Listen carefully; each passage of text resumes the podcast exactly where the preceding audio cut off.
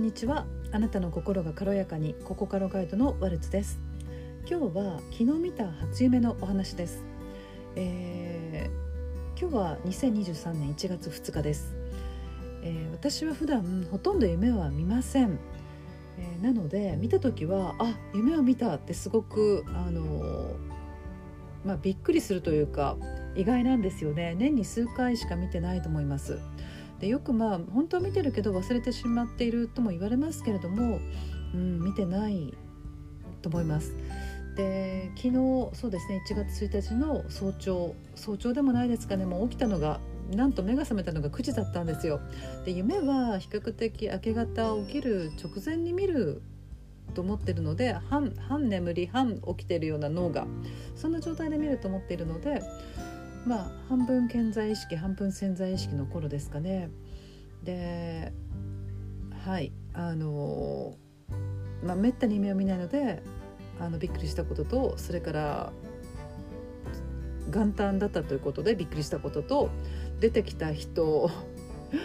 そうですねもうびっくりしました、えー、出てきたのは私の絵の先生でした、えー、まあ場所は私の部屋だったんですけどもあの、まあ、このこの夢どのようにでも解釈できるんですけど、うん、まあ解釈する必要もないかもしれませんしね。でもまあ絵の先生が出てきたということとそれから私は片付けあ片付けなくちゃっていうふうに思ってたんですね。片付け始めたんですよね。なのでまあもしかすると今年占うとしたらえ絵とかその先生ですね。また片付けがなんかキーワードなのかもしれないなってあの思っています。まあでも夢は関係するかもしれないし関係しないかもしれないしでもまあなんか潜在意識にあるものが夢に出てくると言いますのでまあなんかあるんじゃないかなと思っています。うん。